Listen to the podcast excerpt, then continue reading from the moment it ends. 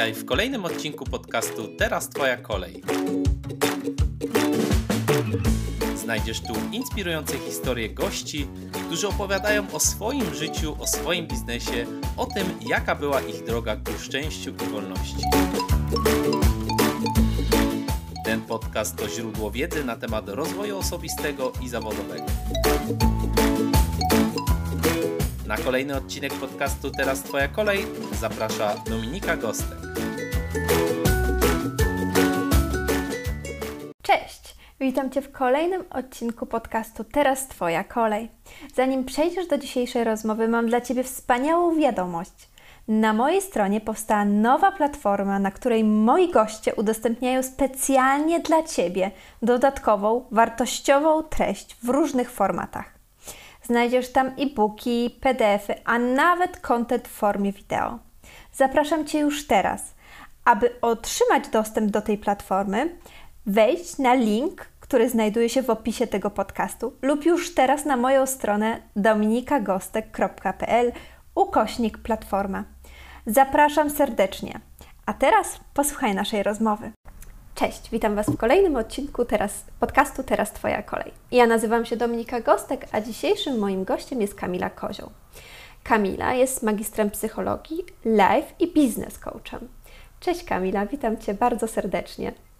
Cześć, witam Cię i witam słuchaczy. witam. Cieszę się, że, że przyjęłaś moje zaproszenie, że się spotkałyśmy. Kamilo, jak, tak już, jak, jak już powiedziałam, jesteś psychologiem, jesteś coachem. Prowadzisz również blog, fanpage, e, podcast i kanał na YouTubie. Opowiedz nam troszeczkę więcej o sobie. Dlaczego praca online? Mhm.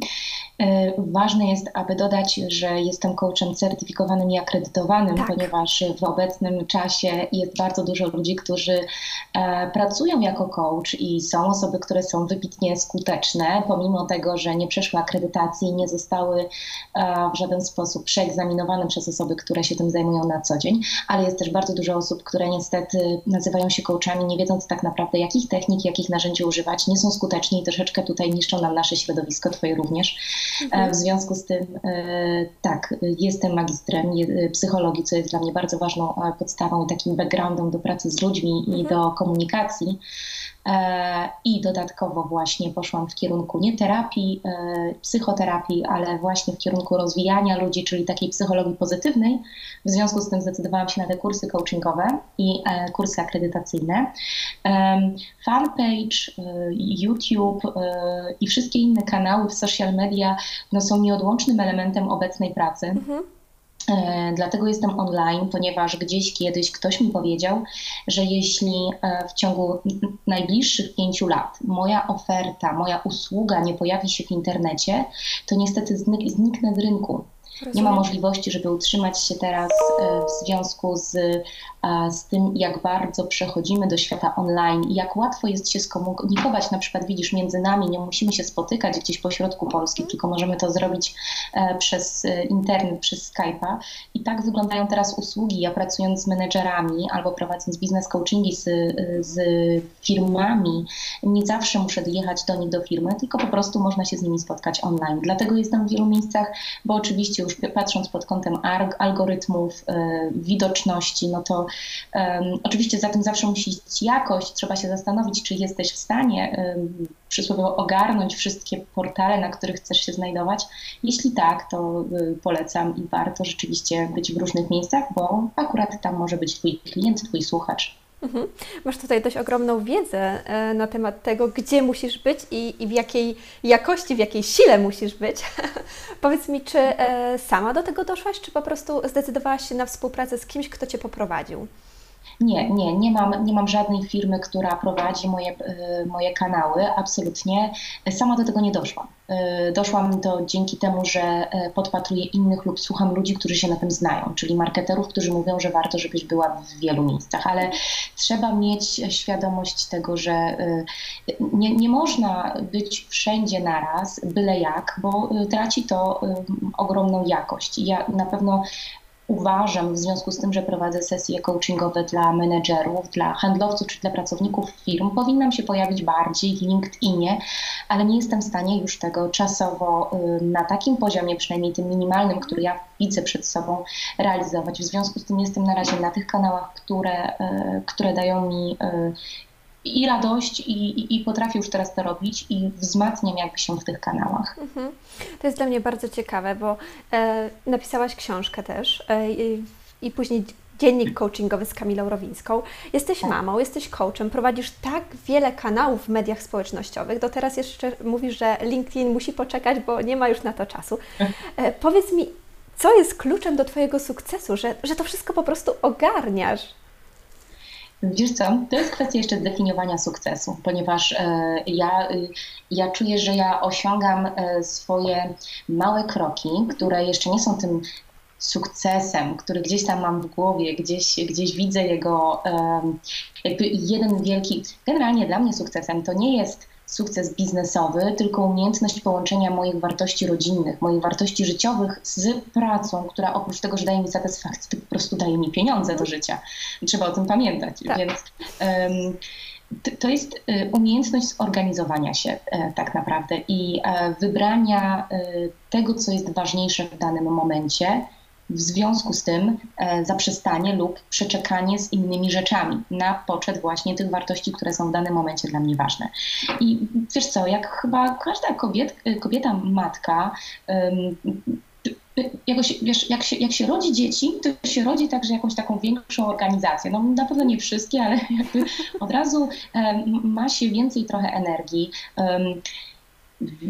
jest się zmotywowanym do tego, żeby mieć czas i na pracę, albo musieć mieć czas na pracę, jeśli ktoś pracuje od 8 do 16, no to nie ma wyjścia, y, ale też mieć czas dla dzieci. No bo jak się dzieci rodzi, no to z założenia uważam, że dzieci się powinno kochać i spędzać z nimi czas. Więc um, po prostu jestem systematyczna i konsekwentna w tym. Nie w 100%, bo, bo nie znam takich osób, które idealnie e, wszystko robią tak, jak należy, e, ale staram się zawsze pamiętać o tym, jakie są z tego korzyści, jakie są konsekwencje negatywne i pozytywne moich działań. Rozumiem, czyli systematyczność, konsekwencja i stawianie priorytetów w tym momencie to jest ten taki e, cały okrąg organizacji naszej, prawda? Tak, tak. jak Ty mówisz. E, co jest w takim razie najtrudniejsze w Twojej pracy, powiedz mi? W mojej pracy najtrudniejsze jest e,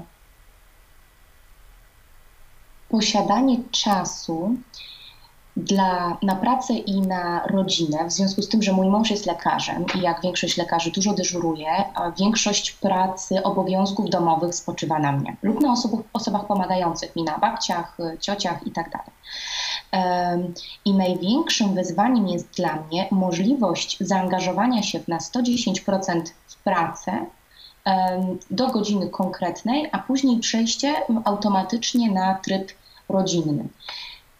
Dlaczego to jest dla mnie tak trudne i tak ważne? Ponieważ dla mnie jedną z, z ważniejszych y, wartości są wartości życiowe, w tym właśnie y, obecność w rodzinie. Taka obecność nie mm, rozwój dzieci, tylko obecność przy nich, kontakt z nimi, zabawa z nimi, a nie sprzątanie obok nich. To jest dla mnie, to jest dla mnie duże wyzwanie. W związku z tym właśnie, że większość rzeczy, które robię w domu, robię samodzielnie i nie dlatego, że jestem e, biedną, uległą kobietą, a mój mąż siedzi i wcina chipsy przed serialem, tylko po prostu mój mąż ciężko pracuje w, w szpitalu i, e, i ja po prostu muszę to zrobić. Nie będę na niego czekać ze śmieciami, tylko po prostu zrobię to sama, bo on przychodzi tak samo zmęczony i musimy się tym po prostu dzielić. Oczywiście on, to nie jest tak, że on przychodzi i już nic nie robi w domu, ale y, jakby te, ten czas jego pracy jest zdecydowanie dłuższy niż mój czas pracy. No i on też, i ja też chcę, żebyśmy poświęcili się rodzinie. W związku z tym rzeczy niektóre muszę zrobić ja albo moje dzieci, bo już są syn ma 6,5 roku, więc już niektóre rzeczy potrafi zrobić, e, więc jakoś się musimy tym wszystkim podzielić. No niesamowicie sobie, sobie z tym wszystkim radzisz. Naprawdę e, organizacja u Ciebie to jest na wysokim punkcie. No tak, no musi być, bo inaczej no nie tam rady, wiesz, no, no kalendarze. że wiesz, co jest Twoją wartością i nie próbujesz tu w jakiś sposób użalać się na sobą, o jaka ja jestem biedna i ile ja mam do zrobienia, tylko wiesz, jakie są Twoje e, priorytety, jakie są Twoje wartości i, i po prostu idziesz tak. przez życie. Tak. No ale właśnie to jest później konsekwencja tego, że na przykład nie poświęcam się e, aż tak pracy, dlatego że wiem, że e, wtedy jakby moja najważniejsza wartość rodzina zostanie gdzieś tam nadszarpnięta i te relacje później są gorsze. Nie, nie wyobrażam sobie budować i mówić, że buduje się relacje przez dwie godziny po pracy, robiąc tym czasie obiad na następny dzień, bo to jest nierealne. No, z punktu widzenia komunikacji międzyludzkiej i tego, że należy utrzymywać choćby kontakt wzrokowy i robić coś, coś wspólnie, nie ma możliwości, żeby, e, żeby, żeby budować rodzinę, budować relacje w rodzinie tylko dlatego, że się jest pod jednym dachem. No więc albo nad tym w tym momencie e, niestety zmywarka jest niewyciągnięta, albo naczynia są brudne, no albo ja nie wyślę kolejnego maila lub nie przeprowadzę sesji coachingowej o 17, dlatego że w tym momencie mam czas tylko dla dzieci. Coś za coś, to jest kwestia po prostu wyboru. Mhm. Czy nie masz czasami takiego momentu załamania w tym wszystkim? Oczywiście. Jak sobie z tym radzisz? Wiesz co, mm, y, y, y, kwestia chyba załamania jest związana często z moimi hormonami, albo że wstanę lewą nogą. To, to nie jest tak, że ja że na przykład jak poniosę jakąś tam porażkę albo nie wyjdzie mi, to już uważam, że cały świat mi się zawalił i w ogóle wszystko jest beznadziejne. Jest to raczej związane, tak jak mówię, albo po prostu z typowymi e, hormonami, z jakimś gorszym dniem i wtedy y, daję sobie taki wiesz, włączam nie piątkę na biegu, tylko taką trójkę, czyli robię rzeczy podstawowe, obowiązkowe, które jeśli nie zrobię, to jakby przyhamuje całe moje działania tego dnia, a całą resztę, które chciałam zrobić, oczywiście nie nadprogramowo, ale chciałam zrobić w tym dniu, ale nie palą się, nie są rzeczami, które muszę zrobić na już, albo których konsekwencje będą zbyt duże, zostawiam je na później. Daję sobie tę przestrzeń na to, że mam prawo czasem czuć się gorzej, mam prawo sobie y, przyhamować, mam prawo czegoś nie zrobić. Po prostu nie jestem maszyną, jestem osobą, która ma przede wszystkim czuć się dobrze w swoim życiu, y, ale biorę odpowiedzialność za swoje życie, więc jeśli czegoś nie zrobię, to to ma tego konsekwencje. Jeśli one nie są duże, pozwalam sobie na zrobienie tego następnego dnia. Jeśli są duże, to albo biorę to na klatę przysłowiowo, albo mimo wszystko uważam, że jest to coś, co muszę zrobić i to po prostu robię, mimo tego, że mi się nie chce. Mhm. Bardzo świadomie to wszystko robisz.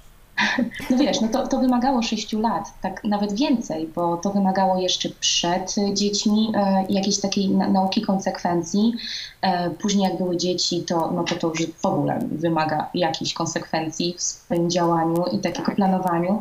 Plus właśnie to, że e, nasz, e, nasze życie rodzinne jest takie, a nie inne, że mój mąż pracuje dużo i, i, i ma te dyżury, więc go nocami czasem nie ma czasem no, 8 razy w miesiącu co najmniej. Mhm. W związku z tym e, ja się musiałam nauczyć. Musiałam tym. Mhm. E, jako certyfikowany i dyplomowany coach, rzeczywiście to jest bardzo ważne, e, a nie ujęłam tego wcześniej. Pracujesz z kobietami. I piszesz tu, że uwielbiam wspierać i pomagać kobietom, patrzeć jak odkrywają w sobie pasję. To jest moja, to jest moja misja. Mhm. Powiedz mi, dlaczego kobiety?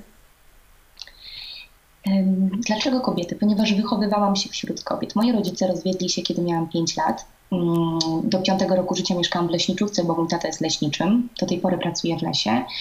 E, I, I tam sobie jakoś radziliśmy. Po, po piątym roku życia zdecydowali się, aby się rozwieść. Zrobili to w cudownych, bardzo dojrzałych relacjach, warunkach do tego stopnia, że teraz jeśli ja mam w swojej rodzinie jakieś E, uroczystości, to oni spokojnie mogą wspólnie przyjść, usiąść przy jednym stole, normalnie porozmawiać i pośmiać się razem ze swoimi nowymi partnerami życiowymi. Także za to im bardzo serdecznie dziękuję. Natomiast mimo wszystko od poniedziałku do piątku przysłowiowego mieszkałam z moją mamą samodzielnie. Moja mama jest bardzo silną kobietą, miała bardzo wysokie stanowiska w latach 80., 90., w związku z tym bardzo dużo też pracowała. E, I w tamtych czasach, aby kobieta była na stanowiskach menedżerskich, dyrektorskich, było to trudniejsze niż teraz. Teraz jakby ta siła kobiet, to, że jest to równouprawnienie, nazwijmy to takie mentalne bardziej niż fizyczne, jest już e, nam e, łatwiej zdobywać takie wysokie stanowiska.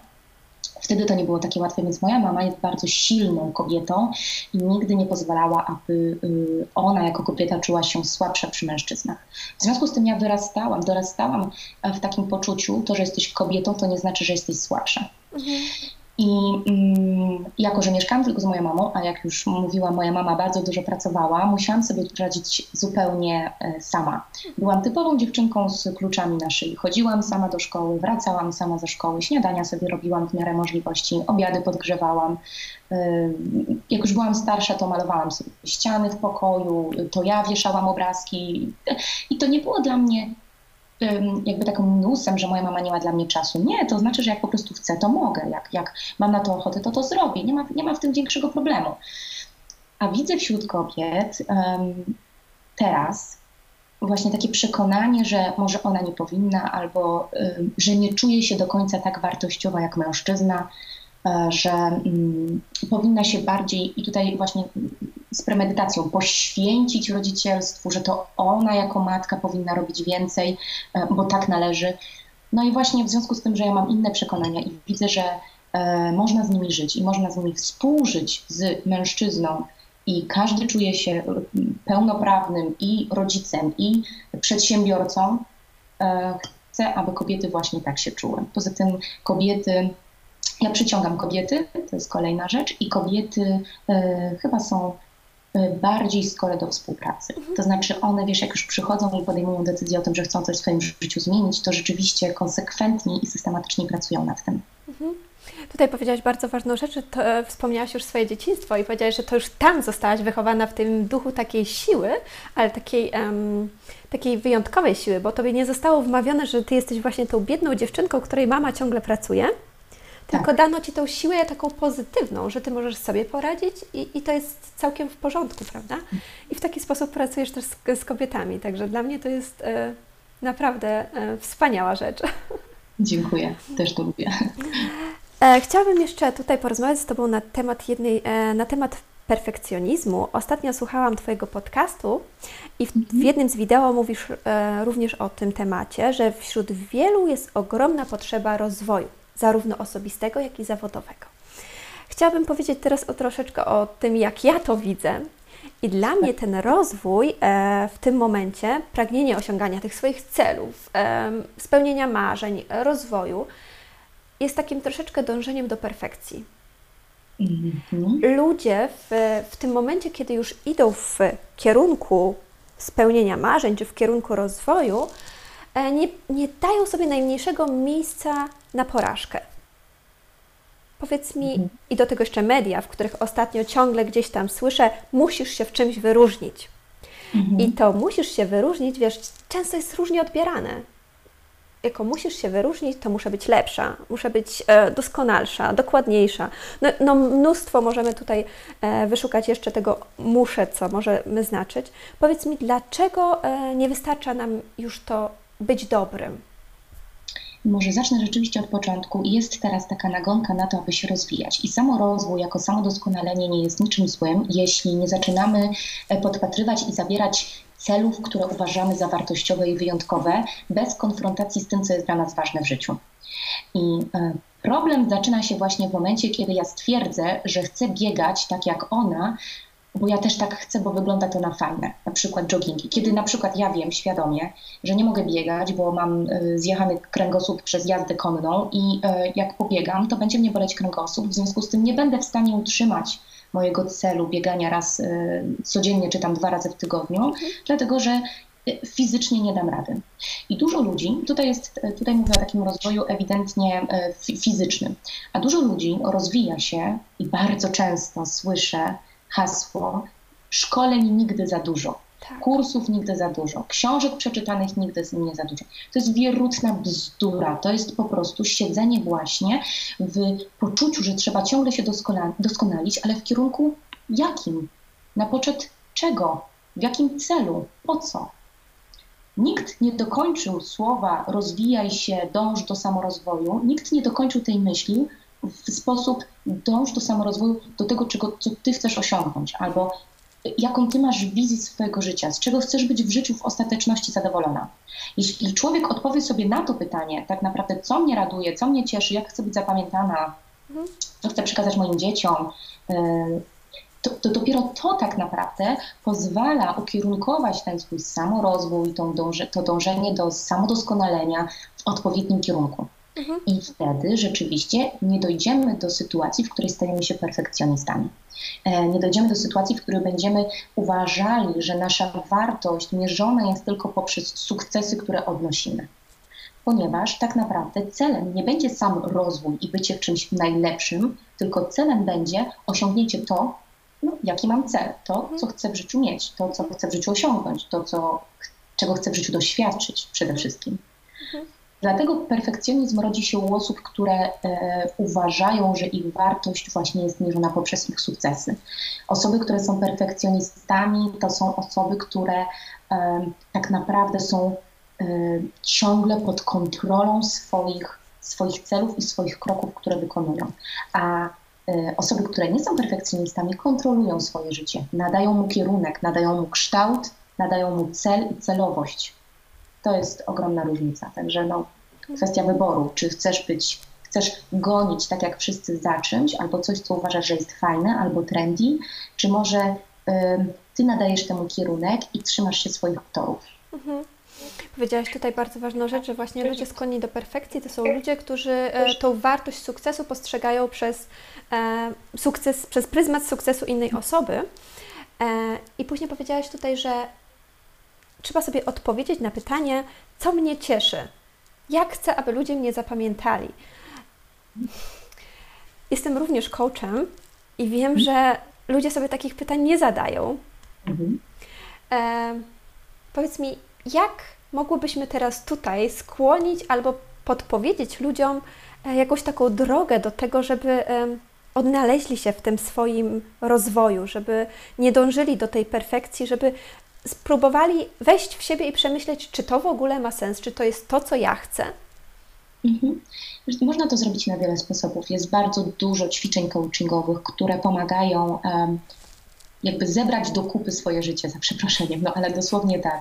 Można zacząć od tego, jeśli osoba, jeśli naszym słuchaczem, słuchaczką jest osoba, która um, może pochwalić się wieloma certyfikatami lub obecnością na wielu szkoleniach, niech przede wszystkim najpierw to spisze niech rzeczywiście stanie i zrobi sobie taki rachunek sumienia. On będzie całkiem pozytywny, no bo osoby, które gdzieś tam uczestniczyły, powinny mieć jakieś e, pozytywne doświadczenia w związku z tym.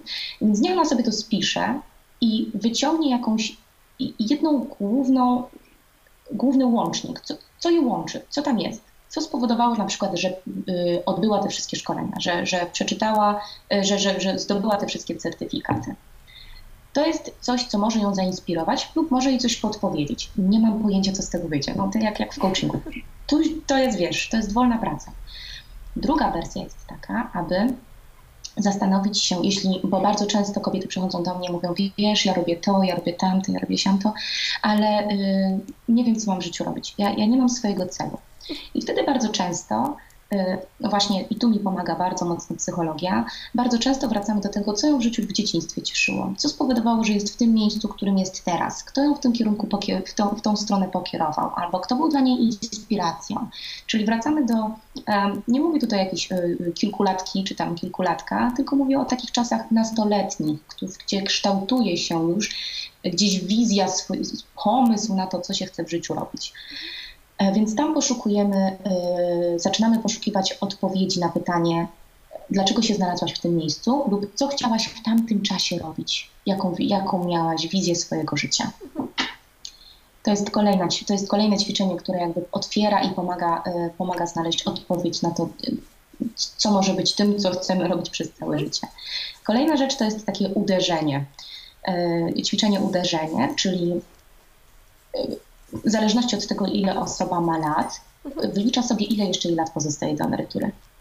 I konfrontuje ten, ten, ten czas do emerytury, czy tam do czasu, kiedy zamierza pracować, tak długo jak zamierza pracować, z tym, co teraz robi. I no, często jest to szokujące uderzenie i okazuje się, że w życiu ci ludzie nie chcą robić tego przez tyle czasu.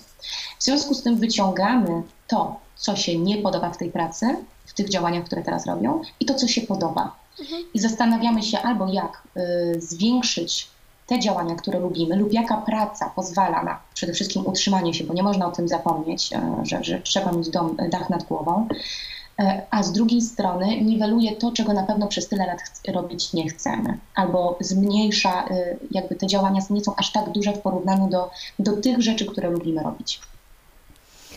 Jaką dałabyś radę osobie, która odkryła w tym momencie, że ma skłonność jednak do tego dążenia do perfekcji, żeby no, odwróciła troszeczkę kierunek w drugą stronę i zaprzestała lub próbowała zaprzestać e, tego ciągłego dążenia bycia najlepszą? Mhm.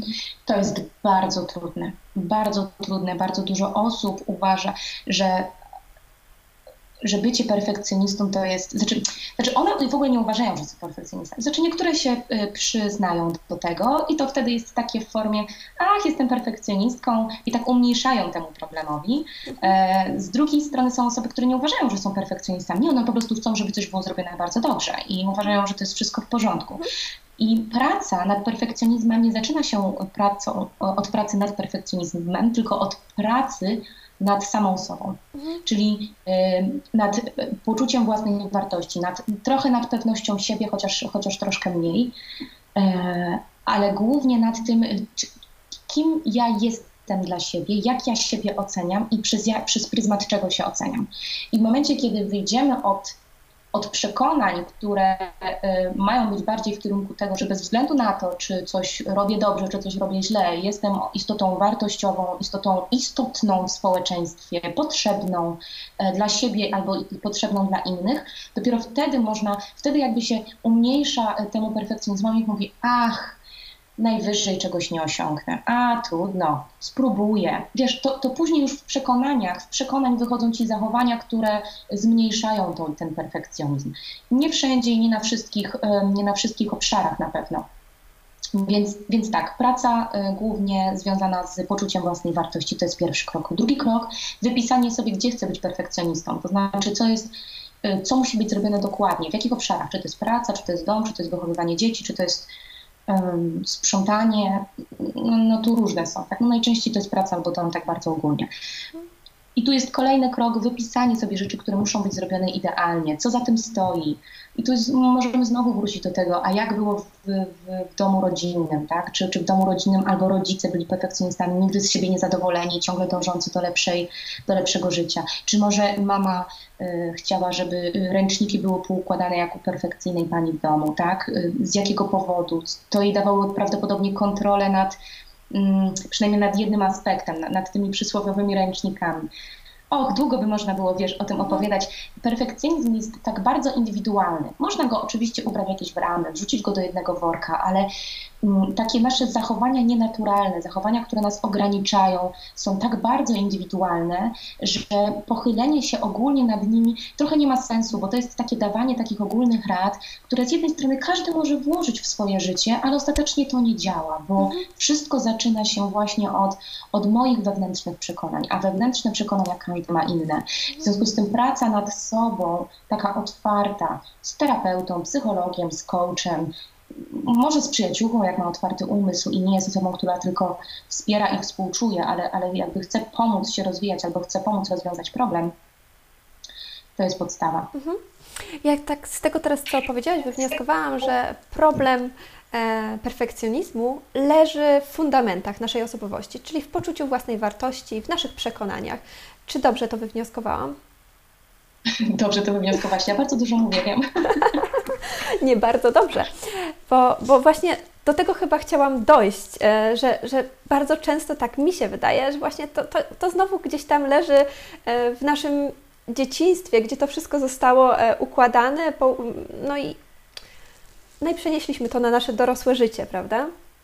I trzeba się wrócić, Dokładnie troszeczkę tak. przepracować.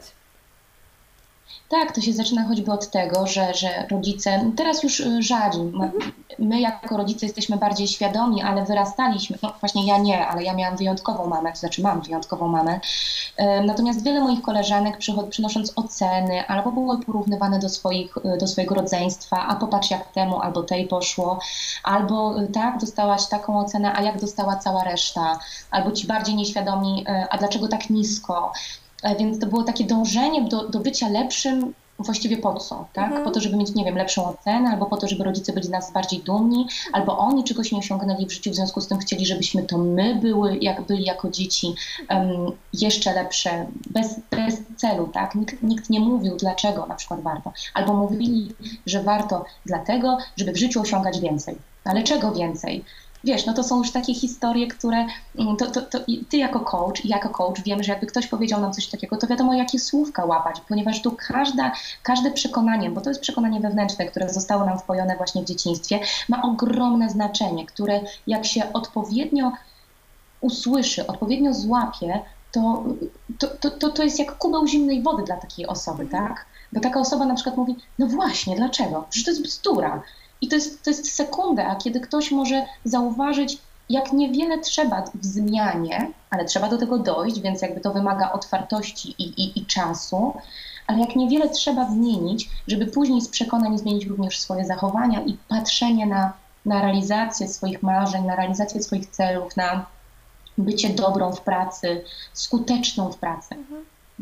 Tak, to jest bardzo ważne, o czym mówisz. Przede wszystkim dla nas, dla ludzi, którzy są już rodzicami, prawda? Bo nieprzepracowane nasze e, te problemy e, jednak będą odzwierciedlać e, nasz system wychowania, to, co przekazujemy naszemu dziecku, prawda? Ja byłam ostatnio świadkiem, właśnie takim obserwatorem coachingu, w którym kobieta przyszła i opowiada o swoim problemie. Jako problem był jej syn, ale syn jako uczeń. I tak była strasznie w tym, w tym problemie, że coach, który prowadził ten coaching, e, szybciutko to zauważył i zapytał, zadał jej proste jedno pytanie. Jak widzisz swojego syna jako człowieka? Jak go opiszesz? Zaparło jej dech w piersiach. Po prostu ona go nie widziała w ogóle jako człowieka, tylko jako ucznia i ciągle mu mówiła, hm, super, że przyniosłeś tą czwórkę, wiesz, ale było Cię stać chyba na piątkę ja Cię uważam za inteligentniejszego. Ona po prostu nie wiedziała, co, co ona tutaj robi. Nie, nie widziała tego, że ona go w ogóle już nie widzi jako, jako człowieka, tylko chce od niego większej tego performance jako ucznia. Mhm. No niestety właśnie i to jest też później związane bardzo często z tym, co jak myśmy byli wychowywani i zupełnie nieświadomie przekładamy to później również na nasze dzieci. Mhm. Choć dzięki temu, że tak dużo już się o tym mówi, właśnie dzięki temu, że są te media społecznościowe i internet i wiadomo, że można na nimi psy wieszać, ale, e, ale i zwiększa się świadomość e, takiego e, rodzicielstwa, takiego świadomego wychowywania dzieci i za to jestem bardzo wdzięczna, że właśnie można czerpać dużo wiedzy na temat tego, tego, w jaki, w jaki sposób pokierować innymi ludźmi, jak ich wspierać swoje dzieci głównie właśnie, aby, aby nie, nie robić im krzywdy, żeby właśnie nie dążyć do tego, że są, mają być perfekcjonistami lub mają być najlepsi, mają być kimś. E, no, to są takie rzeczy, które można by opowiadać i opowiadać i opowiadać. E, Kamila, chciałabym Cię poprosić jeszcze o taką radę hmm? dla tych, którzy są na początku. Jak rozwijać się i osiągać cele mądrze i zdrowo?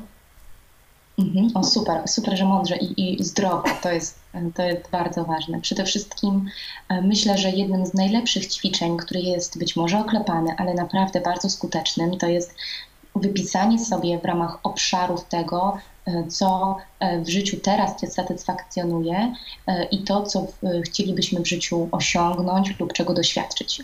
Jest to koło życia. Myślę, że każdy słuchacz, który wpisze sobie teraz w Google koło życia, znajdzie właśnie to ćwiczenie coachingowe, które, na którym zapisuje się w ramach ośmiu obszarów albo siedmiu obszarów plus taki obszar nieopisany właśnie po to, aby każdy sobie wpisał swój własny jako ważny w życiu zaznaczył poziom satysfakcji z tego życia, e, z tego, przepraszam, z tego obszaru, poziom satysfakcji z tego obszaru.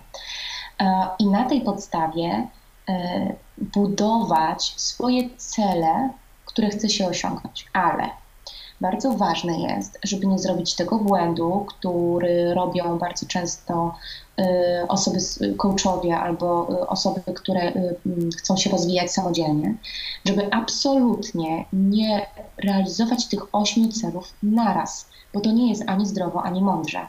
Więc wtedy, jak już się wypisze poziom satysfakcji z tych ośmiu obszarów, wybrać sobie na przykład dwa albo trzy cele, które są albo najważniejsze, takie, bez których nie da się teraz żyć, albo które mają tak niski poziom satysfakcji, że mm, to nas ciągnie w dół, albo wybrać dwa takie trzy obszary, albo dwa albo takie trzy obszary, które ułatwiają realizację lub podnoszenie satysfakcji w tych innych obszarach, które nam pozostały.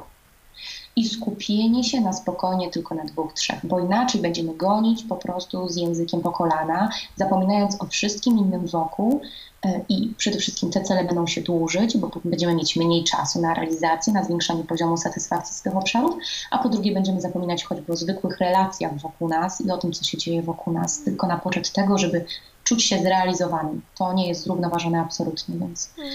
mniej celów mm, własnych, nie oglądanie się na innych, no to jest podstawą do tego, żeby się rozwijać w taki sposób zdrowy, zrównoważony i mądry. Mhm. No i metoda e, tych małych kroczków. Ja powtórzę, bo, bo to później, e, jeżeli nie jest zachowane, to szybciutko nas prowadzi do frustracji. Dokładnie tak. Przede wszystkim właśnie, żeby, żeby, żeby cele realizować, je trzeba o, określić na podstawie takich małych etapów. Ja um, to, te, no nie wiem, kiedy słuchacze będą tego y, słuchać, e, natomiast w niedzielę, czyli wczoraj, e, miałam takie przemówienie wśród kobiet na temat pewności siebie pomimo strachu. Jednym z takich e, etapów budowania pewności siebie jest właśnie dzielenie, dzielenie każdego celu na mniejsze E, na mniejsze etapy. I e, powiedziałam przykład mojego syna. Mój mąż e, uwielbia jeździć na rowerze, jeździ tylko wtedy, kiedy może, po kilkadziesiąt kilometrów dziennie. No i mu, na, nasze dzieci wzrastają jakby w tym przekonaniu, że warto y, uprawiać jakiś sport i między innymi jest, są to rowery. W związku z tym kupiliśmy y, Kubie już taki bardziej profesjonalny rower, dlatego że bardzo chciał jeździć z tatą. No ale żeby już jeździć na tym rowerze tak w całkiem dobrej, y, dużo i, i dobrze, no to musiał się nauczyć jeździć na dwóch kółkach. Więc w marcu tego roku tata zdecydował się, że nauczy tego swojego syna jeździć na dwóch kółkach. I można byłoby pomyśleć, że ja jako psycholog i coach po prostu będę teraz stała nad dzieckiem, mówiła Kuba, zwizualizuj sobie teraz, że jeździsz na dwóch kółkach, wiatr owiewa ci policzki, masz kolorowy kask, a po prostu na naszym zamkniętym osiedlu ludzie machają ci, e, jak przejeżdżasz. No absolutnie tak się nie robiło i e, po prostu dziecko siadło na rower, upadło kilka razy na trawę, nauczyło się najpierw jechać prosto, później nauczyło się skręcać, później nauczyło się hamować, a dopiero później nauczyło się również ruszać. I on zrobił to zupełnie naturalnie, bez wiedzy, że cel, jazda na rowerze, należy podzielić na takie etapy, ale my jako osoby dorosłe powinniśmy ułatwić sobie realizację celu poprzez właśnie dzielenie swojego celu na najmniejsze, praktycznie niezauważalne etapy, po to, aby przychodziło nam to bardziej naturalnie i właśnie mądrzej zrównoważone. Hmm, czyli musimy się uczyć od naszych dzieci, prawda? Bo one też nie, nie nauczyły się od razu chodzić, tylko zanim wstały, kilka razy upadły. Dokładnie. Dokładnie tak. Dokładnie. Bardzo Ci dziękuję. E, chciałabym teraz jeszcze Cię poprosić e, o to, abyś e, zamknęła sobie oczy albo wyobraziła siebie Kamilę sprzed pięciu lat. I mhm. pamiętasz ją, widzisz ją. I Ty, Kamila, mhm. z całym swoim dzisiejszym doświadczeniem, wiedzą, ze swoimi wszystkimi potyczkami, sukcesami, możesz przesłać wiadomość do Kamili tej sprzed pięciu lat. Co to by była za wiadomość? Byłaby to, y, byłyby to gratulacje. Y, pogratulowałabym sobie, że pomimo nieposiadania biura prowadziłam sesje coachingowe trzymając laptop na desce do prasowania y, lub karmiąc moje dziecko, karmiąc moje dziecko wtedy zaraz przed, przed sesjami coachingowymi. Byłoby to gratulacje, że mm, pomimo braku, braku dobrych warunków, E, ja się nie poddawałam i uważałam, że są to sytuacje przejściowe i e, nikt nie zrobił wielkiego kroku w życiu, tylko każdy robił małe. E, byłaby to, byłoby to też podziękowanie za to, że pomimo ogromnego zmęczenia, mój syn miał wtedy półtora roku, pomimo ogromnego zmęczenia pracowałam nad książkami, które później zostały wydane.